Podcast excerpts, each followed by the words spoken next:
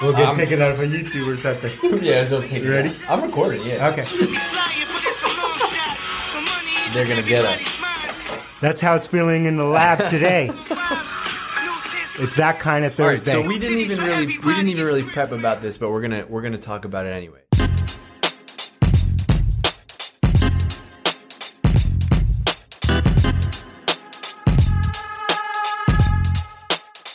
Today on Seeking Wisdom, we're going to talk about a little feedback, uh, a little framework for customer feedback, uh, what it means and what to do with it. It's called the Ghostface framework. the Ghostface framework. Even though that wasn't even Ghostface, that was No. Action Bronson. Action Bronson. Maybe that's a better way. Okay. It's the action So anyway, we're, we're gonna do this podcast. We want to give this thing. We want to give this thing a name. Like you had, you, you sent me this message uh, yesterday. Yeah. And I tweeted it out. And, you know, I don't have as many followers as you do. That's for Uh, sure. Yeah, like he, uh, DC's been on Twitter since uh, '97. Yeah, just for anybody 1997. keeping track Yeah. at home. Um, but I tweeted out this thing that you had mentioned to me. So we're we're basically at this stage of company now where you know we have a lot of leads, we have a lot of website traffic, people are coming to us, and we're starting to get all these different questions uh, about Drift based on different stages of awareness uh, of our customers. And so the anyway, the thing that you said to me is you said. Um, there's basically two types of questions that customers ask. They say, "How do I blank?" or "Can I blank?" And uh, you said that basically, "Can I?" is a product marketing challenge, and "How do I?" is more of a UX challenge, Yep. And there was a third class, which was uh, positioning. positioning. Okay. uh, positioning question. So this is kind of a this is like a we need a name for this framework. Yeah. Maybe we'll call it the Action Bronson framework. Uh, and the the idea is we talk to a lot of people because we've been building customer driven, customer centered teams and products for so long. Uh, we talk to a lot of people about the importance of gathering feedback, and in some ways, that is the product that we are building at Drift. Totally. Right? That is it's meta. It is the thing that we are building. So a lot of people talk to us and say like, "How do I make that actionable?" When I talk to customers, how do I know what to do? How do I pull out of there? Or like, there's just so much noise. Like, So much noise. Customer feedback, we, we love it. It's amazing. Yeah. But it's so hard to filter through all the stuff. Totally, and uh, and so that's what they say. And I find like when they do listen to customers and they, when they do take some action, they're focused on the wrong part of, let's say, the feedback or the sentence. They're focused on the subject of the sentence. So a customer might say, "Oh, how do I integrate this with Trello?" Right, and so, and if they hear that enough times in feedback across their team, they'll start to say, "We have a Trello problem. Okay, let's add Trello features. We need more Trello features. I keep hearing Trello. I keep hearing Trello, about Trello." And so they'll run and they'll rush to, and I think most product teams do this uh, to go fix the thing that they think is the subject, Trello. When if you use a framework like the Action Bronson framework we're going to talk about here, um, you would have known that actually you didn't you, you maybe didn't need new features and you were focused on the wrong part of the feedback the feedback you should have focused on was the the fact that they said how do i dot dot dot Right. So people want to chop off and go the second half of the sentence, which is the specific thing. Yeah. Oh, we built this. This is you know, it's selfish. It's a it's like oh, this is our thing. We built Mm-hmm. it. We got to figure out.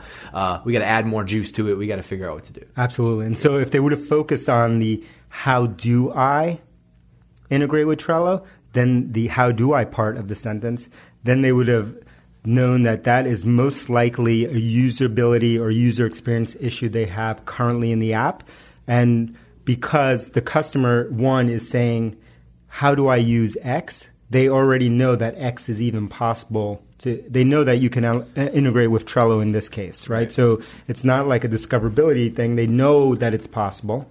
They expect that it's possible, uh, but they just don't know how to get it done. Right. Okay. So let's let's flip that. So you mentioned uh, they know it exists. Mm-hmm. Now there's the kind of like before that stage, Mm-hmm. which is. Um, uh, can I blank like Exactly. so so the the so the the opposite of that question would be Yeah. can I integrate with Exactly. with So you Trello? may hear in feedback, using Trello as the example, you may hear, hey, can you guys integrate with Trello? Or can I integrate this part of your app with Trello? Mm-hmm. Right? So you hear the important part to f- focus in there is not the Trello part. It is again the can I or can you dot dot dot. And what that tells you is that you you have some level of product marketing issue because if you can, and again, we're assuming that you do integrate with Trello.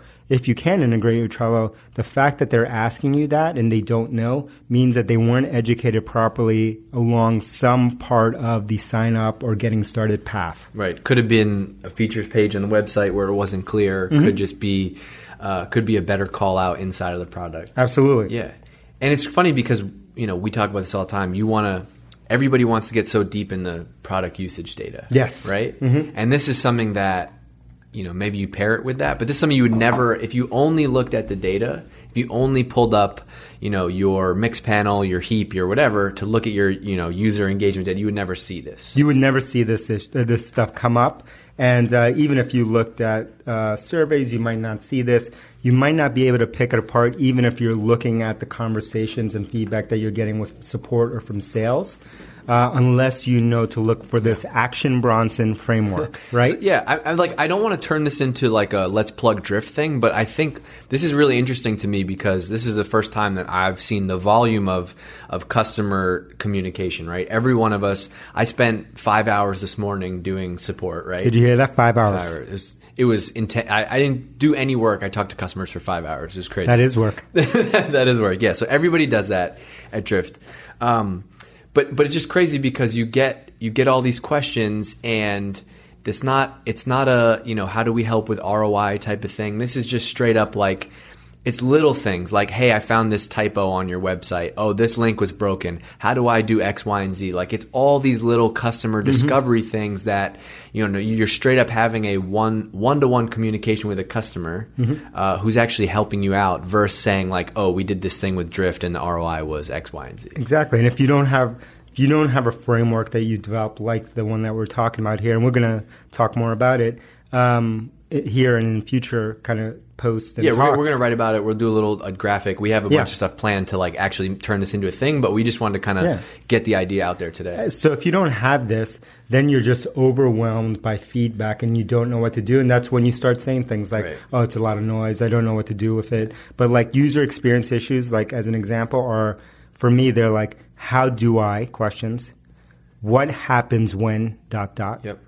And then I try to do dot dot dot, right? And those are user experience issues because in all three of those examples, they knew it was possible, they tried to do it, right? Or they're asking, or they're wondering what happens if they do it. Yep. So they're educated, but they don't know how to do it, or it was too complicated to actually do it in your app. What, what's like the follow up to that? So how do uh, how do I integrate with Trello? Like if, if I'm you know what is a UX person or designer whoever like what's the next step out of that? Is it immediately drop what you're doing and go go fix that? No, I think what you need to do is once you have a framework like this, uh, you start to use it across your team, whether that's in support, design, whatever, ideally across the entire company, and you start to use it to categorize all of your feedback Gotcha. that you're getting.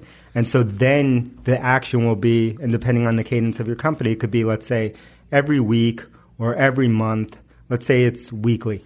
Uh, we're going to look at the top user experience issues that we categorize using this framework. We're going to prioritize them, and we're going to start to make progress on those. So, so ideally, you track it all. You have a bucket of people who said the same thing, and then Mm-hmm. you go and address it. Okay, you mentioned this to me yesterday, and this is actually my this might be the, the best part about this framework. Yep. It's so easy. All it like you don't have to have anything crazy. It's a it's open up a Google sheet or Excel doc Yep. or whatever, and just write things down as you're hearing them. Yep, and put them into the right categories and say this one's a user experience issue. Yeah. Another user experience issue with Trello. Another uh, user experience issue with this. Oh, we had a product marketing issue with Slack. Yep. And uh, the third category, which we didn't talk about, are positioning issues. And then we that's another category that we track. And those could be an example of those could be like when someone gives you feedback and they're and they're trying to be nice and they say, "I'm probably not your target customer, but dot dot dot dot." Right. So that's why why is that a positioning issue? Issue. because if they if you know that they are your target customer there's something wrong in your positioning that's letting them to believe like oh i'm gonna i want to give you this feedback but i'm probably not your right target customer Because you want people to be on your website thinking, "This is me. Mm-hmm. This is my place. I relate to this." exactly Yeah. and another example of a positioning issue might be when someone says hey, I'm sure I'm wrong about this, but I thought dot dot dot. And uh, you know, again, if they what they're com- uh, communicating to you is actually what is your underlying position or what you're trying to get across, but they are not unsure or they're starting to say things like, "Oh, I'm sure I'm wrong, but you know, I thought this other thing," then you probably have some kind of positioning issue that you need to work on. Yeah, I love it. So listen, do more listening. Do more listening. Take your listening and categorize it. Mm-hmm. Take, spend the time to use this framework to categorize the feedback that you're getting, and that then all, and then take action and measure the results. Only by doing this will you be able to take the wealth of customer feedback and turn it into something that's actually that's actionable for Yeah, I love it. Okay, cool. So for today, quick and dirty version, I will post the little summary of this in the show notes so you can grab it. And then we're gonna talk about this more. Dave is gonna write a post about it. We'll do we'll do a bunch of other stuff, uh, and we'll go from there.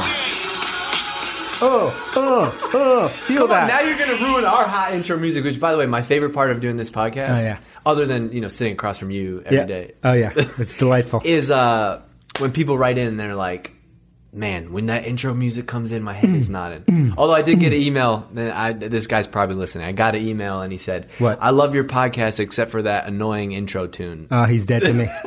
dead. See, there will always be haters. Yeah, yeah. Unsubscribe. Five star ratings. How many? We're bringing this revolution. We're going to 200. Yeah. Right? We're on our road. Yeah. We're getting there. Uh-huh. We're getting there. I think we have over, well over hundred. oh, yeah, like 150, I think, last time I checked. Damn. Uh, but we're trying to get to 200. When we get to 200, we'll go to 500. 500, we'll go to 1,000. We just keep progressing. Yeah. It's all about seeking wisdom. Yeah, and I'm gonna I'm gonna give the people a sneak, a hint at something. What's that? Uh, we're writing a book. What? Yeah, Uh oh. the customer driven we don't have a name for it but it's all about the customer driven movement a bunch of things that you've learned and we're going to write a book and who knows we might even do a little meetup and we can come hang out maybe we'll do a live podcast Dave, this is secret, bro. top secret Top secret. What are you but i telling thought i thought we can tell them the secrets That's right. We tell the secrets. We don't hide anything from the community. all right seeking wisdom five star review Only We'll talk to you next make it week. happen. Mm.